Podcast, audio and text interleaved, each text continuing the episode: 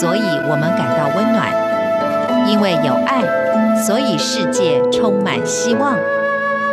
十分暖新闻，传递善美乐，让爱无所不在。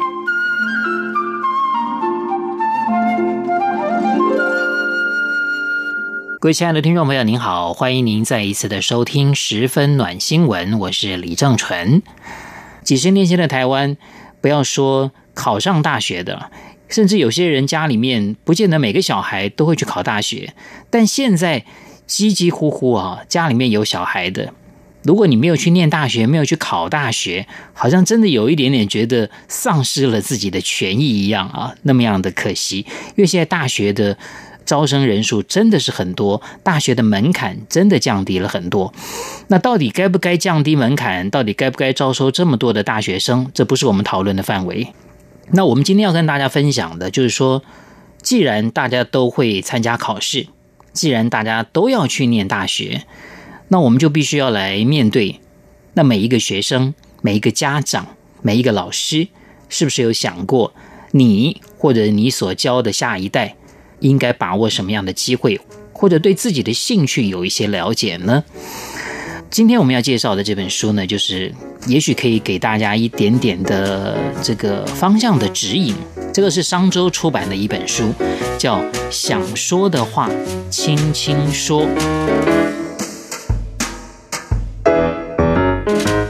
这本书呢，是收录了五十位。就是今年从大学毕业的，那特别都是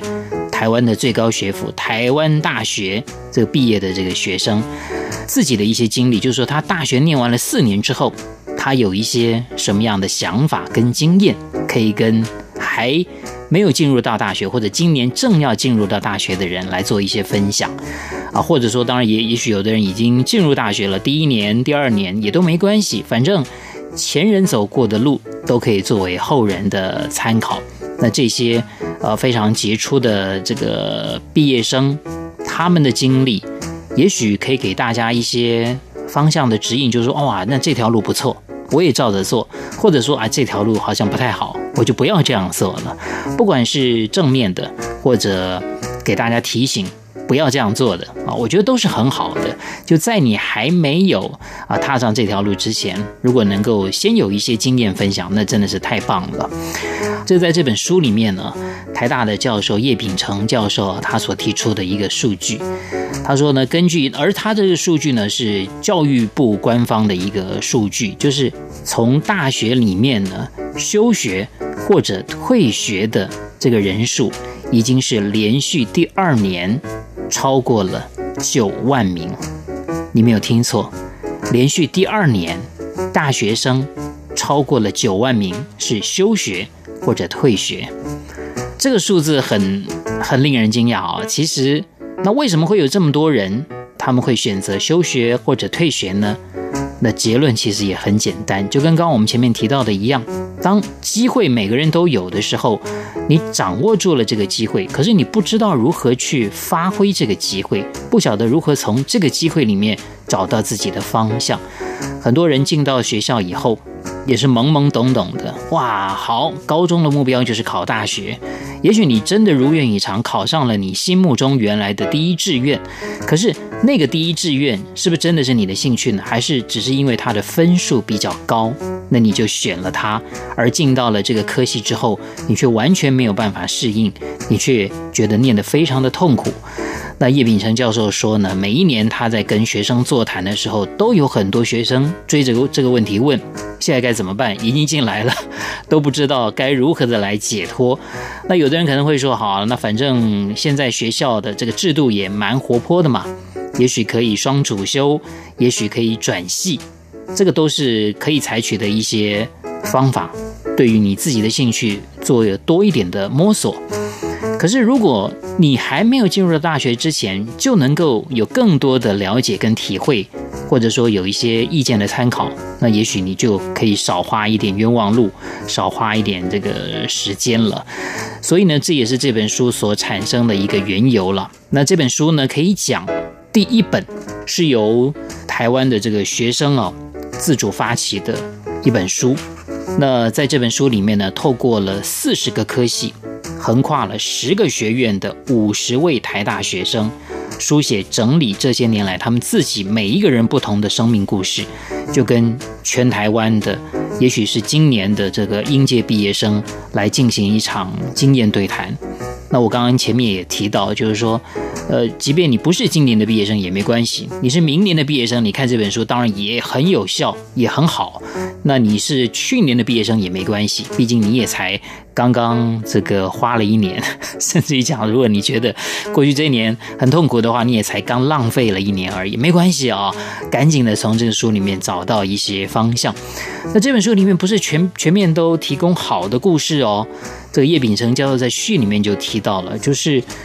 有的人当然可以在这个过去的四年里面得到了很多成果啊，比方说他终于找到了自己的兴趣，他在这个里面呢就投入了很多的时间。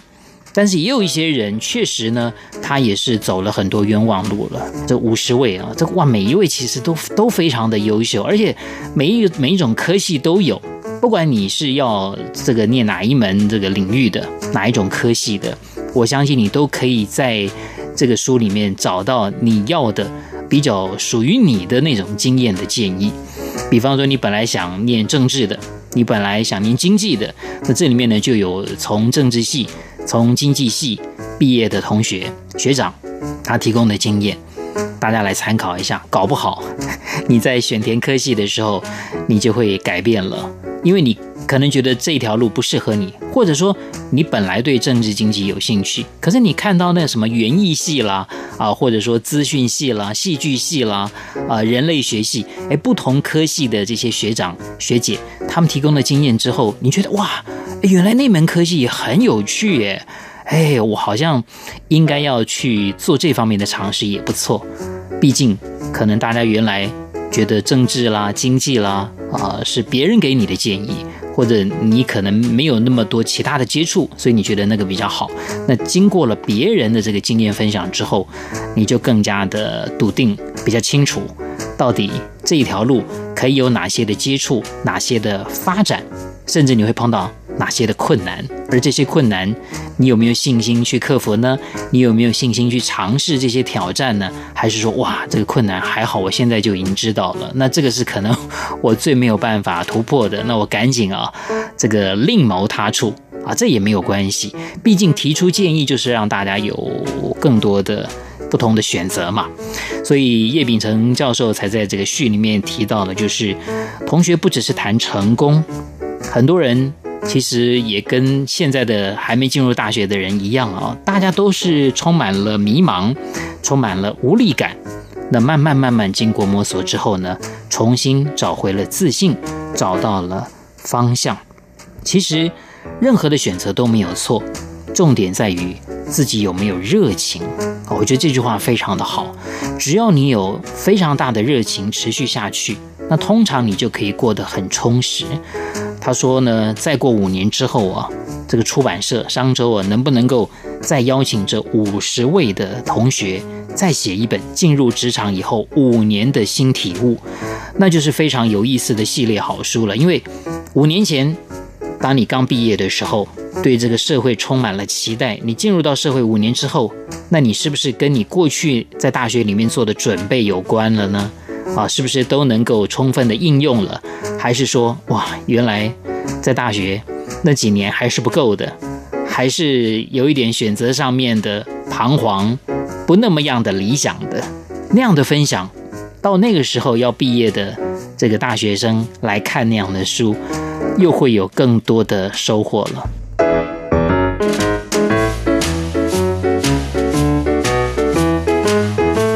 各位亲爱的听众朋友，今天节目当中分享的是商周出版的《想说的话轻轻说》这本书，这是台大五十位学生他们发起的一本书。那这本书不只是给孩子看，很多台湾的家长也许都能够因为看到这些故事，进而相信每位孩子都有自由而且多元发展的价值跟可能性。十分暖新闻就听李正淳，下次再会。